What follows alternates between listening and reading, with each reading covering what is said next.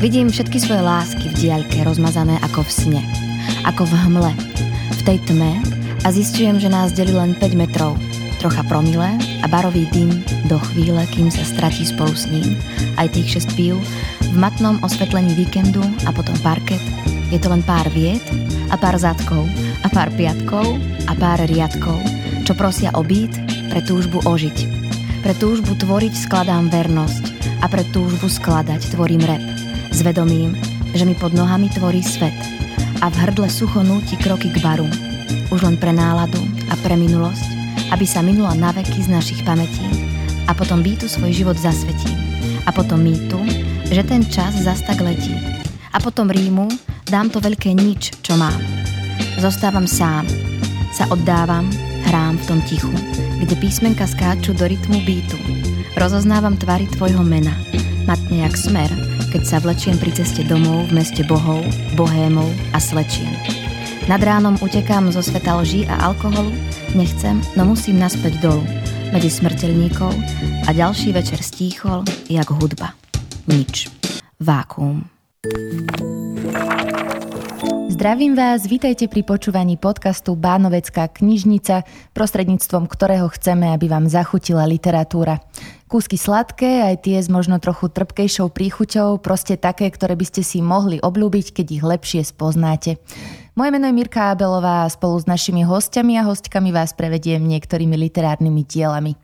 Báseň od slovenského repera a spisovateľa Beného zo zoskupenia Modré hory vám zarecitovala tentoraz bez východniarského prízvuku známa slovenská divedelná, seriálová aj filmová herečka Jana Kovalčíková, keď som spomenula východniarský prízvuk, tak len preto, že ju mnohí môžete poznať zo seriálu Kavej, kde hrá východniarku bojujúcu o svoje šťastie v Bratislave, alebo z Kredenca, kde tiež využila to, odkiaľ pochádza, teda z mesta Prešov a krásne východniarské nárečie. Poznať ju však môžete aj zo seriálov Panelák, Oteckovia či Svetý Max, milovníci divadla, zase napríklad z repertoáru SND, Salemské bosorky, Kubo, Vojna a mier, ale aj zo staršej tančiarne. Pôsobila v divadlách v Martine, v Nitre, ale aj v Bratislavskej Astorke Aréne a DPM. Ahoj. Ahoj. Janka, prečo práve báseň Beného? Čím ti je blízka jeho tvorba? Ja ti ani neviem.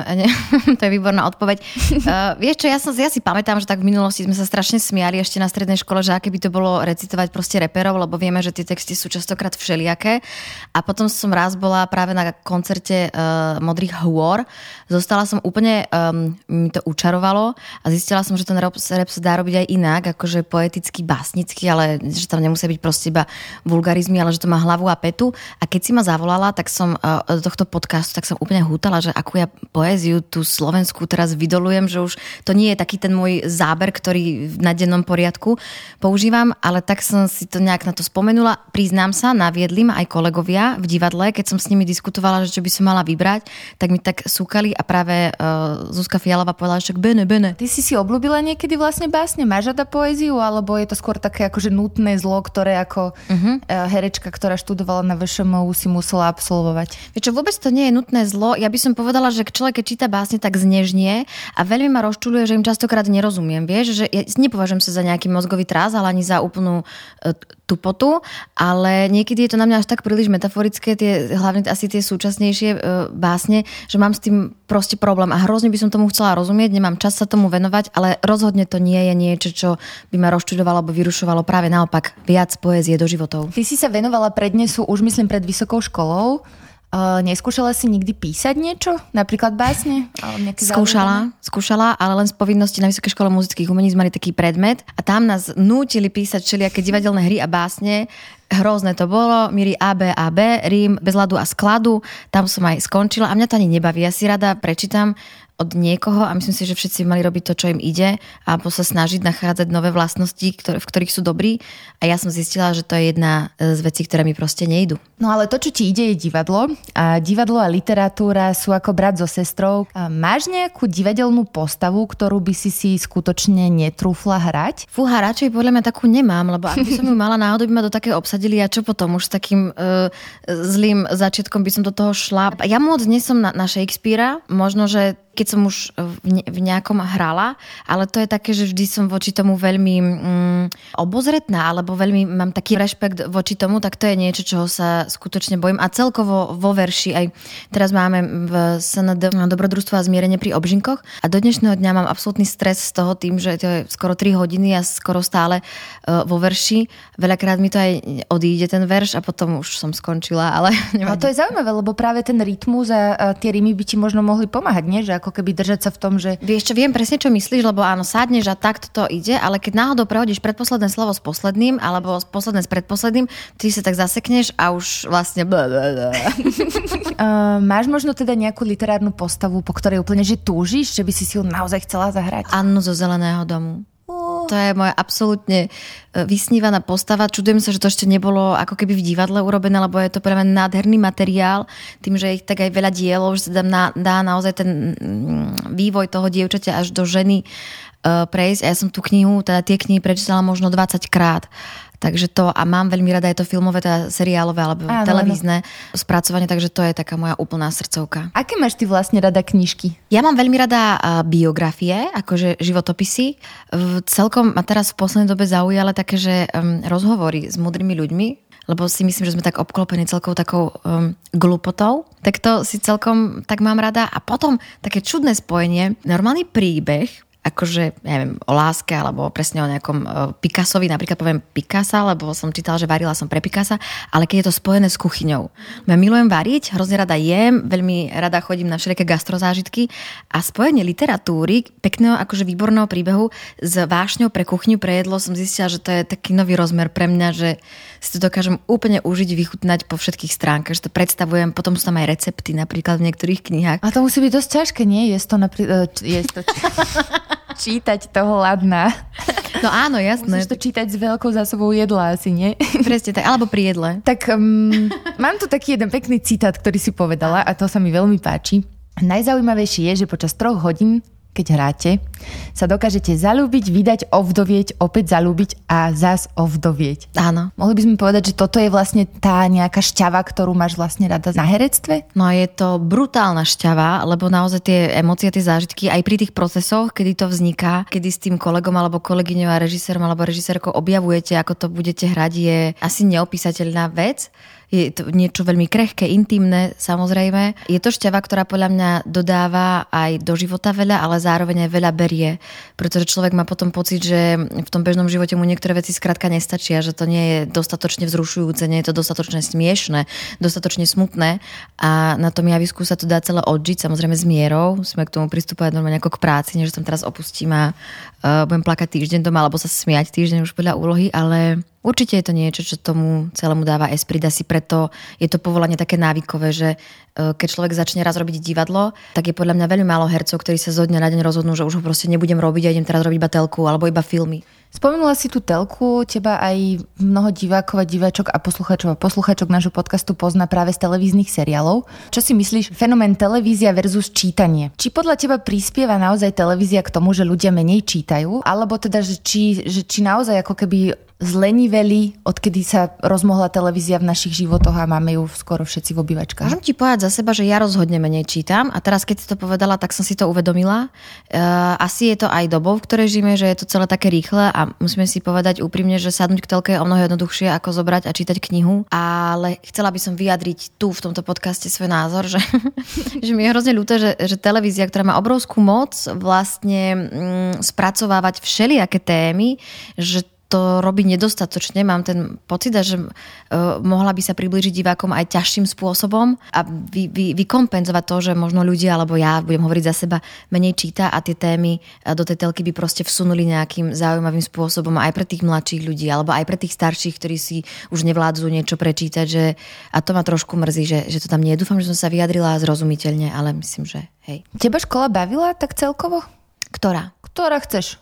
No základná ma veľmi bavila, potom stredná úplne super to bolo, vysoká tiež Ale ja som nikdy nebola študentský typ, ja som vždycky tak akože predmety, ktoré mi išli, nikdy som sa neučila, totiž to nemala som taký, akože si sadnem na zadok ako moja sestra, teraz ona sa to učila, rozmýšľala, ja som buď som si zapamätala z tej prednášky, alebo z toho výkladu, alebo ako sa to povie, alebo som si nezapamätala. Takže to bolo na učiteľovi, či ma dokázal e, zaujať, ale mala som úplne priepastné rozdiely, že buď štvorky, alebo jednotky. To je. Že nič proste uprostred. Hej, a mala si rada hodiny literatúry? Mala som rada, mali sme veľmi drsnú učiteľku, eh, pani Kovaľovú, na to nikdy nezabudnem, ale bolo to super, mala som to veľmi rada, potom sme mali pani Mňančákovú, no. Mhm. Bavilo ma to. Drsné učiteľky sú inak v tomto celkom pohode, že niečo ťa aj naučia. Aspoň ja som mala také šťastie, že sme mali také, mm-hmm. že boli prísne, ale vďaka mňa... ním si teda napríklad sa nikdy nepomýlim v tom, kde sa píše Y. A mňa veľmi bavili a učiteľky a takých som tiež mala veľa, že čo boli drsné, ale s humorom. Že také, také tie ironické, hey, satirické, jasné. že zároveň ti boli veľmi sympatické, ale zároveň boli drsné a tie podľa mňa idú bomby, tie vedia učiť výborne. Isto sa zhodneme, že vzdelanie je ako také je dôležité pre zdravý chod spoločnosti. E, môžu podľa teba k tomu prispieť aj knihy? Vieme zmúdrieť tým, že budeme viac čítať? Ja si myslím, že vieme zmúdriť, keď celkovo bude tá spoločnosť kultúrne nastavená. Či už je to literatúrou, či je to hudbou, či už je to divadlom, kinom, filmom, seriálmi. Že si myslím, že taký komplexný balíček kultúry, nenadarmo sa hovorí kultúra prejavu a správe sa kultúrne a neviem čo, tak e, jedno s druhým so sebou súvisí, jedno bez druhého nevie nejak koexistovať. Čiže ja si myslím, že e, kultúra vo všeobecnosti prispieva k vzdelanému ľudu.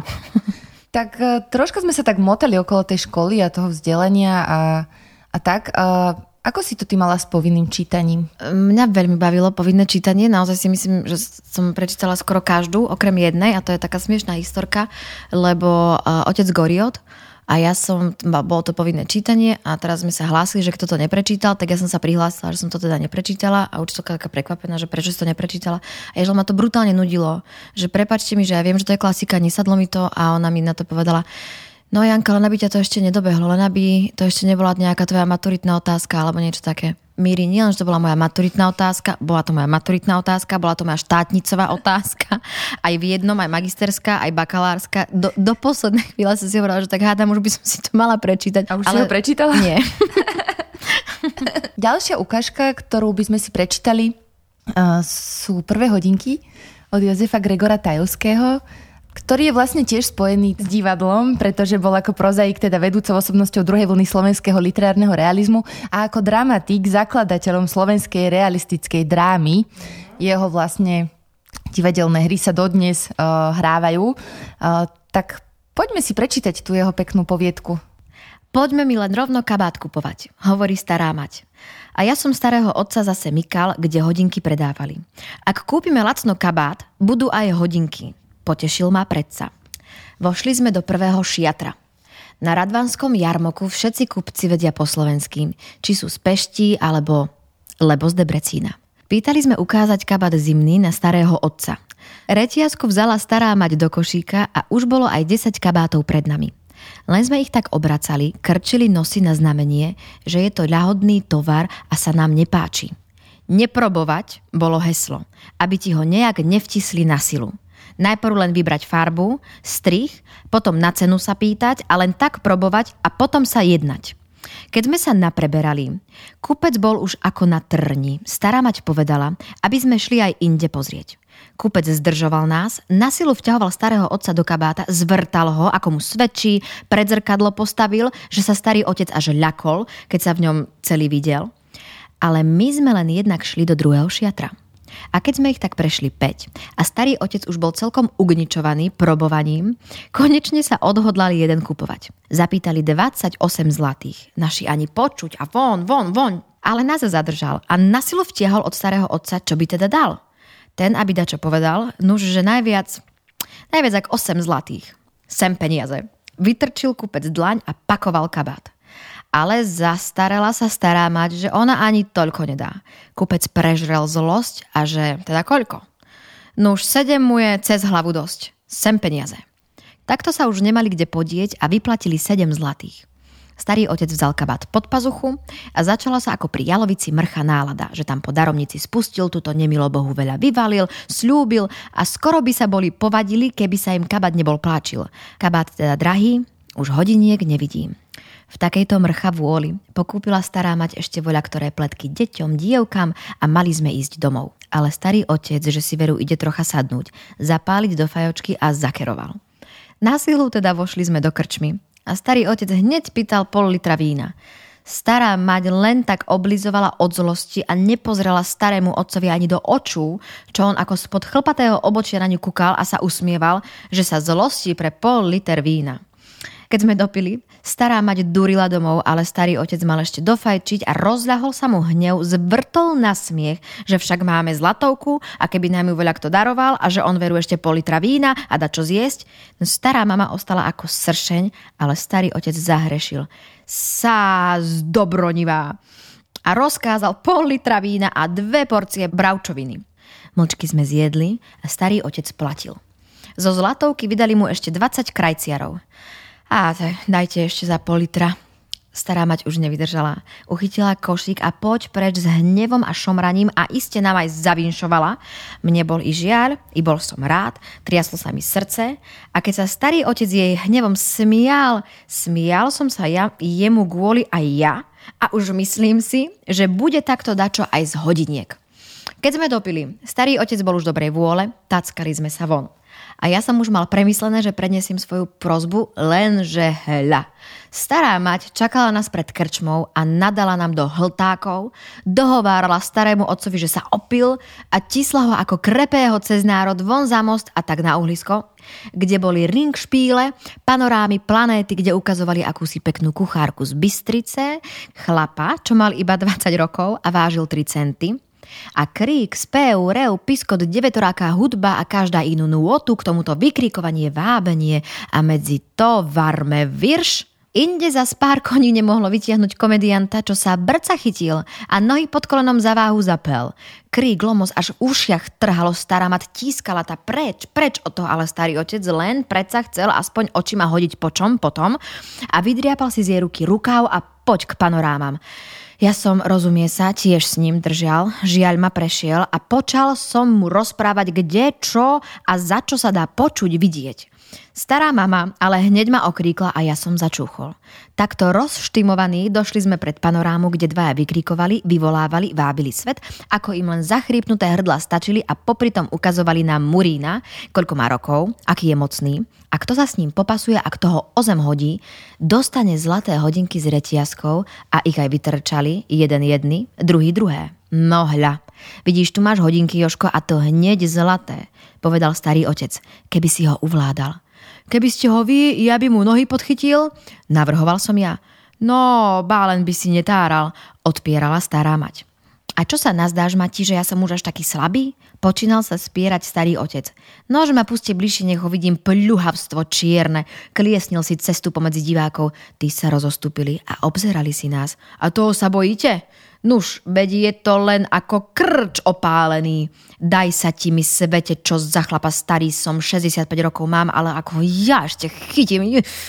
Počal zvrtať palicou proti panoráme. Tí hľadia na nás, ako začnú vlať no, no, no, poďte starý. Murínik si fajčil cigaretľu a usmieval sa. Voľakto sa posmešne ozval.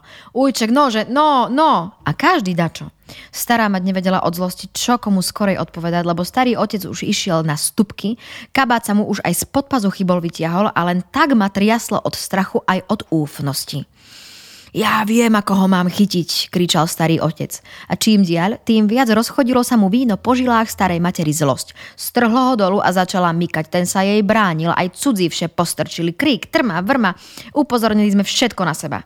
Stará mať trhala starého otca, ten sa nahneval, počal sa jej brániť. Nedajte sa, posmeľoval ho svet.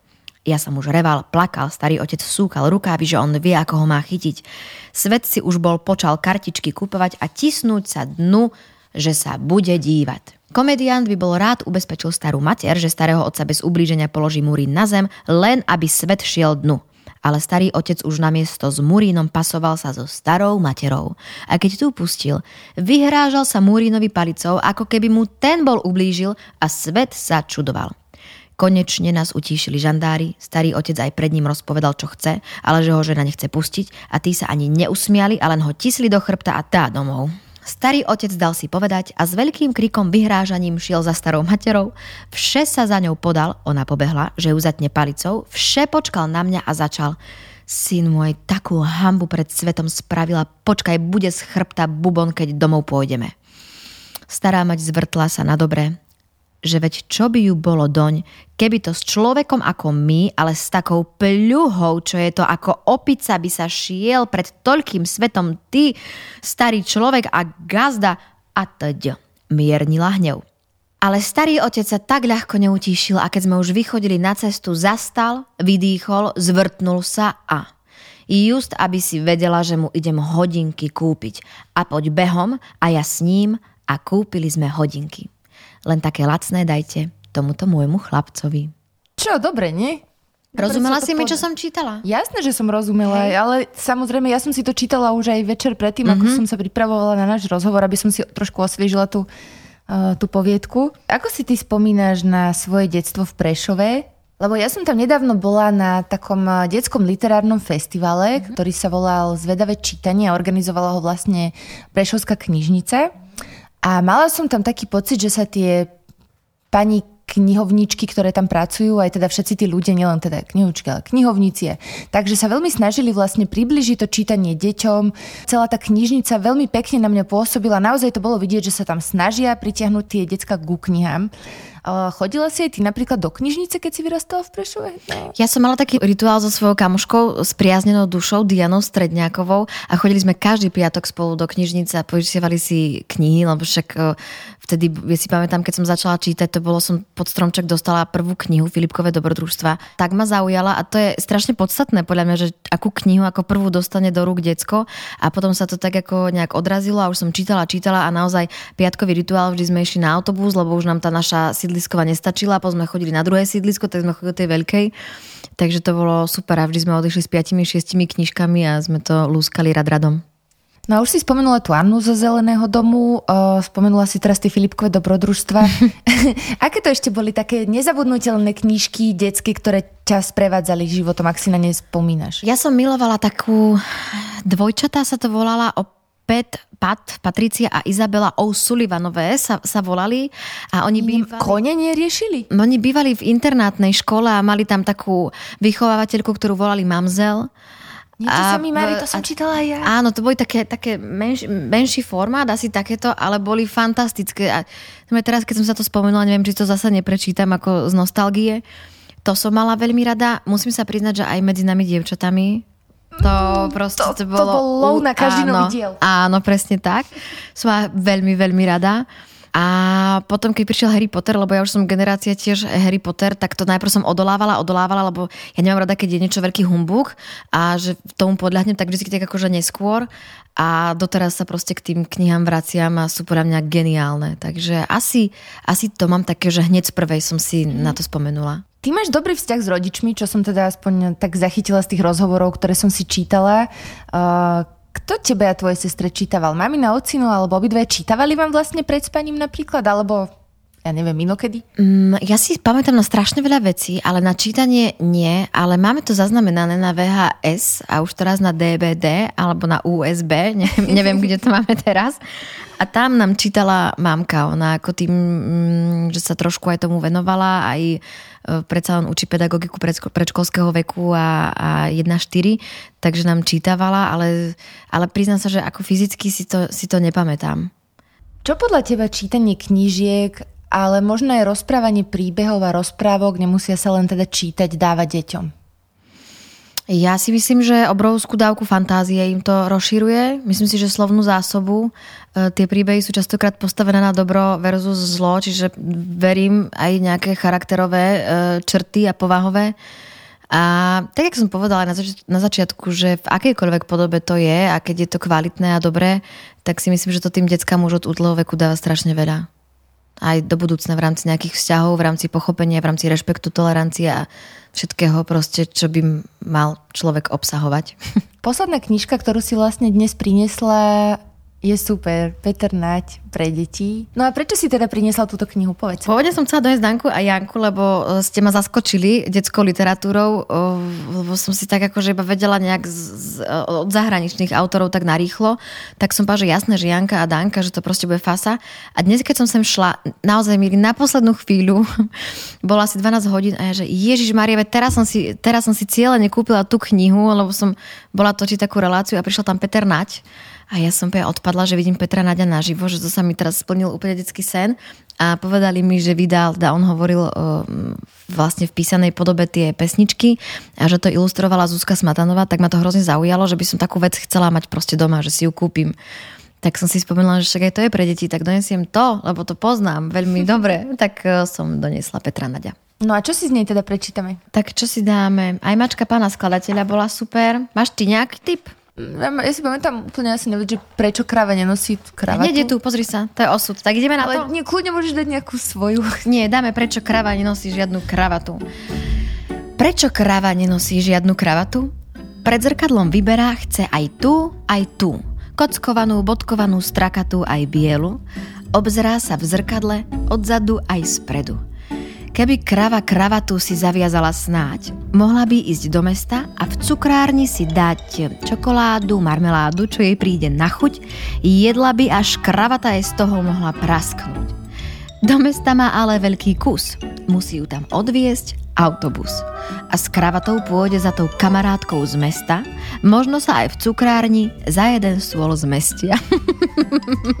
Prečo kráva nenosí žiadnu kravatu? Pred zrkadlom vyberá, chce aj tu, aj tu s kvetinkami, srdiečkami, bela aj fádnu, že je žena, nakoniec si nevyberie žiadnu. Keby kráva kravatu si zaviazala snáď, mohla by ísť do mesta a cukrárni si dať zmrzlinu aj maliny, šľahačku aj banán, mohla by sa potom doma chváliť všetkým babám. Do mesta má ale veľký kus, musí ju tam odviesť autobus. A s kravatou pôjde za tou kamarátkou z mesta, možno sa aj v cukrárni za jeden stôl zmestia. Do mesta je ale ďaleko, našťastie má prachy za mlieko. Aj do kina na Čeprina pôjdu spolu kravy, v meste je vždy krajší život a to naše kravy baví. V meste je vždy krajší život a to naše kravy baví. Ešte mám pre teba také malé nachytávacie prekvapenie. Uh-huh. Ty si sa preslávila v seriálových úlohách inšpirovaných teda východňarským nárečím, ktoré si tam používala. No a mňa zaujíma, či vieš, aké je najkračšie slovo v záhorackom nárečí. Bože, viem iba po rusnácky najkračšie, ale možno bude podobné. Bk. Ne. nie, a odpoviem ti... Ba- Nity. Nie, nie, odpoviem ti básničkou, ktorú no. som našla na nejakom verejnom blogu, tak dúfam teda, že pán Anton Žemlička, ktorý ju napísal a zverejnil si ju teda na ten verejný blog, sa nenahneva, že som si ju dovolila tu prečítať. A je to o najkratšom plnovýznamovom slove se na záhorí. Človek odinakiaľ asi nevie a možno vôbec ani len netuší, aj keď má veľmi dobrý sluch a ako lopúchy obe svoje uši, čo hádam každý záhorak už od dávna varí odjak živa ví, že aké je celkem najkračšie plnovýznamové slovo na záhorí. Na prvý pohľad je to akási spojka, navyše s dlžňom presnejšie I. To je tá odpoveď správna.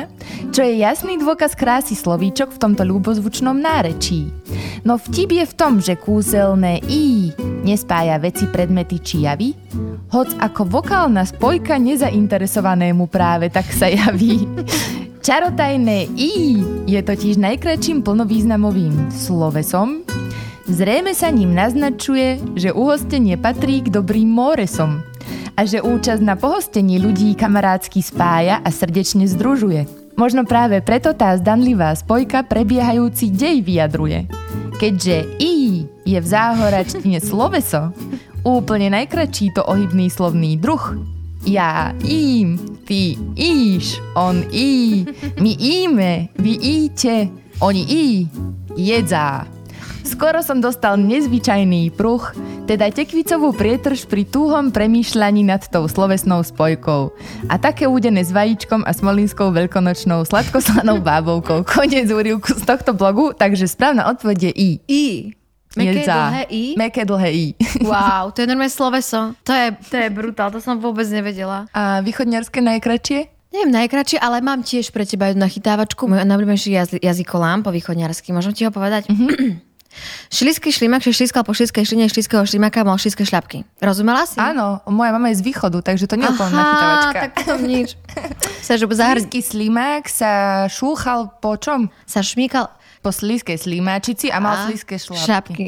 Veľmi pekne ti ďakujem, že si dnes prišla do našej Bánoveckej knižnice, že si nám venovala svoj drahocenný čas, svoje myšlienky, svoje názory, svoj smiech, aj svoje literárne ukážky. Bolo mi veľkou cťou a veľkou radosťou.